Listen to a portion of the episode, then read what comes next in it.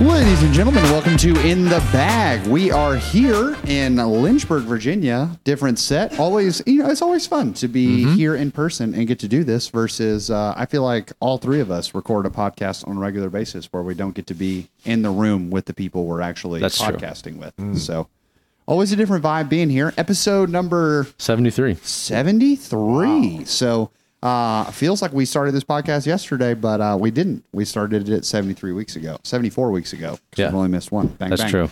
Uh we got Brodie Smith with us. How you doing, doing today, Mr. Dark Horse? Doing good, feeling good.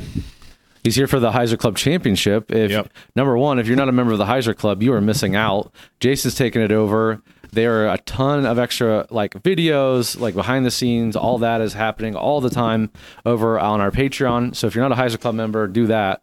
And the folks that are coming this weekend are going to see these great guys here, plus another couple special guests. They're hanging out with us all weekend. They're touring the warehouse. We're playing Ripped Revenge with them. It's going to be a great time. And you will have that opportunity coming up in January. So stay tuned and just join the Hyzer Club while you're at it. Yeah. So uh we're gonna do this is gonna be a short episode. And when I say short episode, I mean it is going to be a blitz. So we are calling this 15 minutes with Brodie. We've got three questions, 15 minutes. Uh, so five minutes apiece. Sound good? Easy. Awesome. Uh, our first question is when we had you on the bag last, you kind of talked through how certain molds make it in your bag. You're coming to the end of your season. You got one major left. And uh, are there any discs that, as you have gone through the season or even mes- necessarily heading into off season, that feel like they're on the chopping block or changes that you may see coming in your bag? The only disc that I would say that I'm probably going to try to f- dial in the off season is probably just like my roller disc. I think that's it. I, I think, I mean, there are two type of pros that you'll b- bounce into. You'll have like the frisbee lovers, where they just love trying new discs. Um, they'll say like, "Oh, I just put this new disc in my bag. I can't wait to play with it on this tournament." Yeah. And then there's ones that are just like, "This is what my bag is, and this is what I'm rocking with." Um, for me, there's not necessarily any molds that I'm like, man, I need to try a new mold. For me too, a lot of times what it'll be is like I'll get to a course and I'll play the course and maybe I have only one buzz or two buzzes in my bag and a specific sh- tee shot is not really fitting. Mm. The the line of that tee shot's not really fitting exactly what I want out of the buzzes I have, then maybe I go and I try to find one that's a little flippier, one that's a little bit more stable. Um, where I'll tweak it like that. But for the most part, my bag stays the same from tournament to tournament. I throw pretty much the same shots. And the only one right now that's kind of like I would like to dial in a little bit more is my rollers because I think that got me in a little trouble on some of these courses earlier in the season because I had like a Scorch, a Thrasher, a Nuke SS, and an Avenger SS. So I had four different molds, all for a roller. And I Yeah. think I would like to try to get either, you know, three Avenger SSs all at different stabilities or three Thrashers mm-hmm. all at different. I think that's going to be better for me because a lot of times I was walking, I was stepping up to the hole and I was just kind of like, oh man, I haven't had that many throws with this disc. I don't mm. really know. It's easier for me to know like this is my flippy Avenger SS, this is my neutral one, and this is like my my new overstable one, if you will. Um, so I think that's the only disc that I really need to kind of get figured out in the off season. Yeah. And that that's the thing I thought was most interesting about your bag when we talked about it on the last time you were on.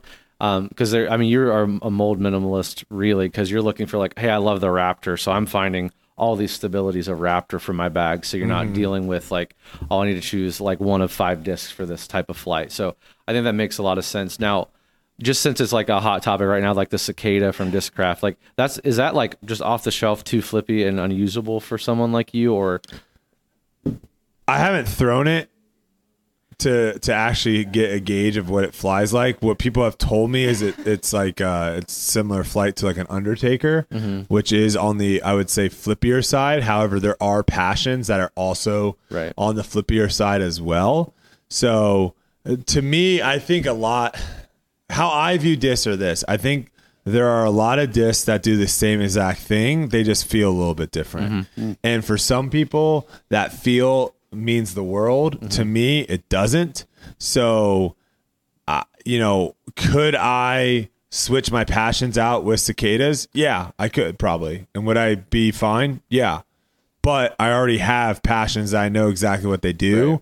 So I would rather just keep running with those than having to learn new discs. Because that's is, essentially that's what you do is like when you lose a disc that you then have to try to replace, you have to throw it a couple times and get a little bit of trust into knowing like, okay, there's the different flights it's going to have on different angles. Um, so if your bag is filled with discs that you're comfortable with and you know exactly how the, it flies, that's going to be better for you. And then, you know, I also look to people like Isaac Robinson, who's had a lot of success on tour this season. You know, he goes out to Champions Cup and he's walking around his practice rounds without a bag and he's just like carrying like five discs Yeah.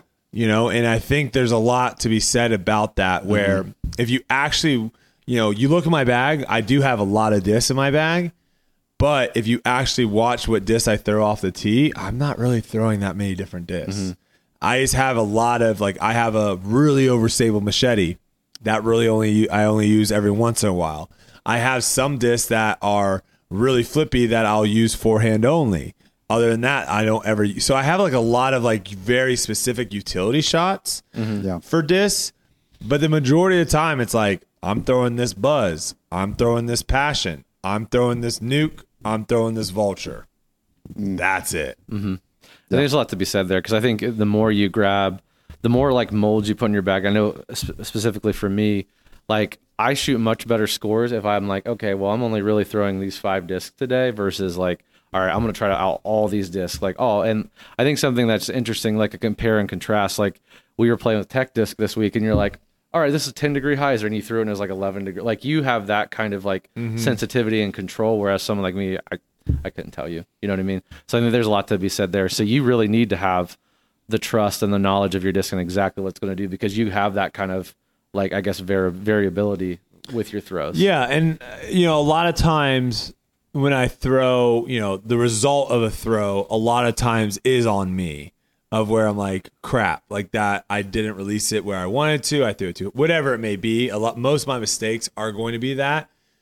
But there are times also where I it's the wrong disc selection, and those are the ones that I hate even more because those are, uh, in my opinion, those are the ones that I can remove. That's a mistake that I can remove from my game. Where I'm not going to throw perfect. I'm not going to throw a, a great shot every single time, but I can make the right decision every time. And so when I end up making the wrong one, those are the ones that are really annoying. And I think it's easier to make the wrong one when you have tons of different types of discs in your bag. And also when you're not throwing them that often, right? When you're like, I haven't thrown this disc in two weeks. Yeah. Uh, I think last time I threw it, you know what I'm saying? Like, yeah. That's You're why like, oh, that was way more co- overstable than I remember it being. exactly, Yeah. and that's why it's important to kind of always throw your bag. If you know, if you're trying to play your best, that's that's a that's a big one. Yeah. Speaking of so throwing like haven't thrown this in two weeks, leading us to our next question. And so you have USDGC next week, last major of the year, and you're obviously here. You're not in Rock Hill right now practicing. Uh, but I know even in as we've built our schedule this week, you're like, oh, I got to go practice. So you're heading to New London. You're playing New London. What is it like in terms of when you're trying to practice at New London? and also prepping for USDGC? Is it just simply the throwing your different discs to remember how they're flying, getting yourselves in sort of scramble scenarios to like, okay, this is what it can do if I have to? What's your process like? I think for the majority of the courses we play, um, the amount of practice time on the courses is super overrated, and something that people talk about a lot of like, oh, I'm getting into this course two weeks before to prep. I think it's actually really overrated. Uh, I think obviously when there's two courses that we have to play and there's 36 holes, then yeah, maybe getting there a little bit earlier than three three days before might help. But three days before a tournament, I'm gonna have you know multiple shots, multiple rounds on these course on, on USDC, a course I've already played, a course that hasn't really had any changes.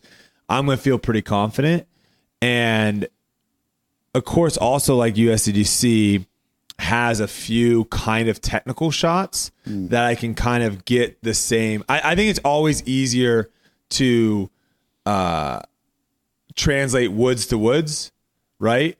So if I'm practicing in a wooded course and then going to a wooded course, I think that's easy. I think if I'm practicing in a wooded course and I go to an open course, as long as you're still like throwing big shots, mm-hmm. I think that's easy. I think the hard one is if you're just practicing open, open, open, and then you all of a sudden you have to go to a course where you're hitting gaps. Yeah. That takes a little bit of time to kind of, oh man, all right, let me get this dialed in a little bit. Mm-hmm. So I'm not too worried about like, oh man, like USDGC, like, are you throwing hyzers and all that stuff? A lot of times is pretty a lot more on the simple side than it is when it comes to like gap hitting. Yeah. And you even mentioned like we were talking about New London with someone today and we mentioned, okay, well, where they're from, they don't have a lot of woods. And mm-hmm. you were like, New London isn't a woods course.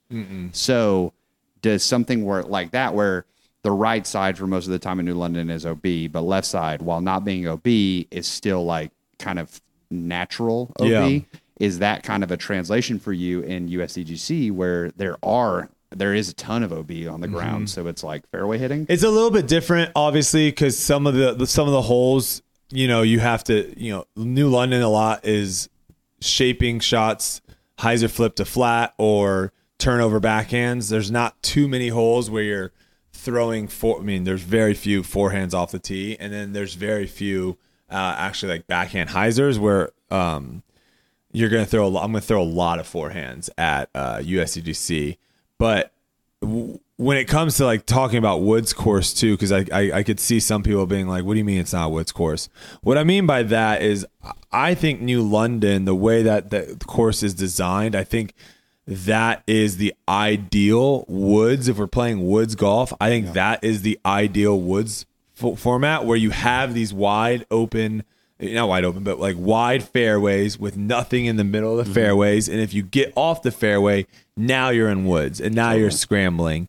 And I think that's the most fair um, because if I miss my shot, I'm not getting lucky. There's very few holes at New London where someone throws a bad shot off the tee and like, oh, I hope that gets lucky, and then like they're parked. It doesn't happen that often.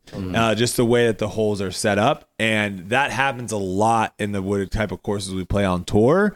And I think that kind of drives some of the pros a little upset to where you know they throw a good shot, a, a good shot in the sense of like they're ninety percent down the fairway. And then at the very end, you know, the fairways are 10 feet kiss. wide. It Yeah. Mm-hmm. little kicks off a tree and then sends them OB. Yeah. And someone, you know, misses the initial first gap, but gets lucky through everything and parks it.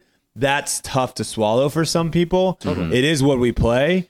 But to me, I think New London, you're going to see the, the cream rise to the top. Like, you're not going to see people that are throwing poorly off the tee uh, be able to score well out there. So um, I think that's the play. Yeah, I I'm couldn't agree more. I'm just thinking of even the video we shot today where I threw that atrocious tee shot on like 13, kicked first available, and it went over there, and it was like, cool. I have a professional throwing after me, and there is literally nothing you have. you get absolutely you get absolutely punished and i think that's what woods golf should be i don't think if that that throw right there i would have to make either a, a incredible second shot or an incredible third shot you know 100 foot putt or something like that to save par which is yeah. because mm-hmm. you're going to have some people that hit the gap and throw it and you know it gets to like 30 feet and they miss it and now they they got a par and all of a sudden you that just you know throw a shot way left I, I don't think those two scores on average should get the same score Absolutely. um and so like I that's why I think like if you're off the woods at New London it's so hard to scramble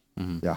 Oh, I, I'm with you. 100%. Completely agree. and you're and also the OB, I think the OB also brings in the fact of where you're not having these people that just like I'm just gonna throw a roller as hard as I can and see what happens. To me, like Yeah. that takes no skill. Yeah. And I I, I hate seeing that. I do it. Obviously, I'm not not going to do it. But to me, I just I don't think that is a good style of disc golf. Of like I'm just gonna chuck a shot at this gap or at at a bunch of these trees, and we'll just see what happens. Like to mm. me, that's well, let's just both roll dice and see who gets a higher die. That's that to me is like what we're doing. Yeah, and yeah, to kind of like cap that off, when people come in here from out of town at the retail store and are like, "Hey, what do you think about New London?" I'm like, "Well, I'm not like super good, so it's punishing for me, mm-hmm. but." I don't feel like I hate disc golf after because I feel like it was fair. I threw the bad shot, not I got a really bad kick and now I'm like screwed. It's Yep. like it was my fault, and I enjoy it because it's designed well, and like that is And the shots aren't better. the shots aren't crazy demanding. No. you're not you're not stepping up.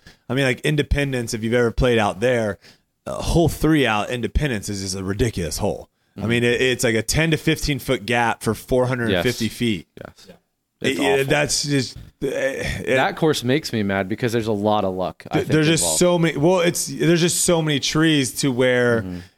New London, I'll never play well and walk off and be like, "Wow, I, I scored terrible," and then play bad and be like, "I scored well." Yeah. other these other courses, you can be like, man, I really struggled throwing the disc off the tee, but I shot three under somehow. Yeah.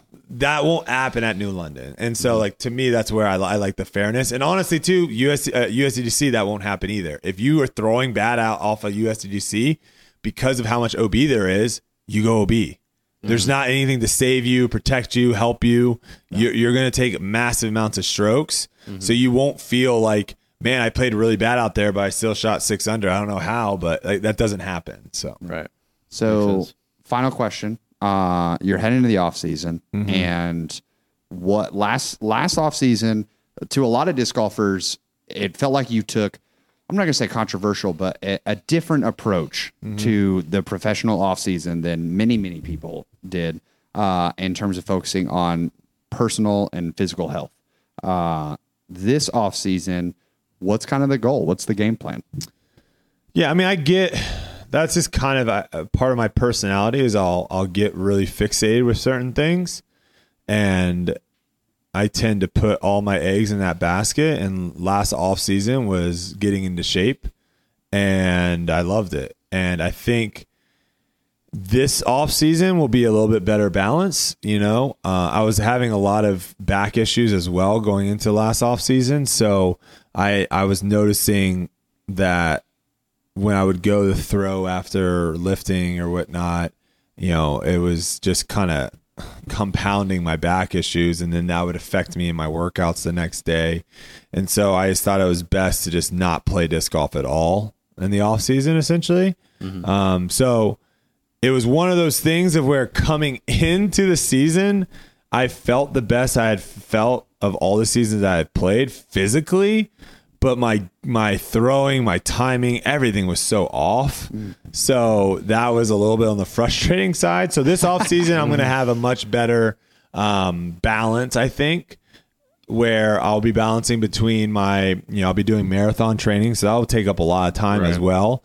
Uh, but I'll be doing a lot of runs there, get the cardio in. Some of these courses are a bit of a hike, so it is a, it is advantageous to be able to um, have that cardio of where your, you know, your heart heart rate's not racing up when you get to the top of a hill. And then I'll be going back into the gym, doing my strength training, and then. Uh, I'll be putting a lot this off season. That's one thing that I'm probably going to amp up more than I have in the past.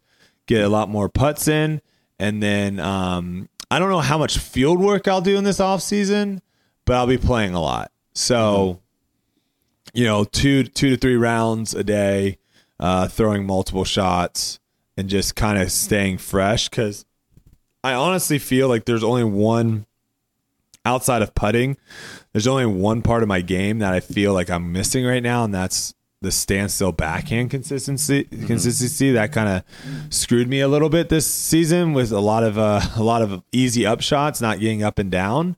Um, so other than that, though, I feel like my forehand was pretty solid. My backhand was pretty. I, my scram, I feel like pretty good all around. So just kind of tweak a couple things and uh, keep it kind of going into next year and see. Hopefully, next year is the year. keep yourself fresh, keep your game complete Mm-hmm. and fresh, and then just keep building on the skills you already have. Yeah. I think it sounds great. Well, that's all the time we have for today because we got to go out, get out and play with our Hyzer Club members who are now in town. But um, make sure we put a bunch of special stuff up for Brodie and the Brodie Smith collection on foundationdiscs.com. Check that out. Our monthly subscription boxes are getting refreshed on Sunday because it's October. We're bumping up the availability, and it's going to be a spooky, spooky box. So make make sure you check it out. So thank you all for listening. Thanks for being uh, here, Brodie and Robbie. And um, hey, if it's good, Keep it in the bag. we'll see you next week.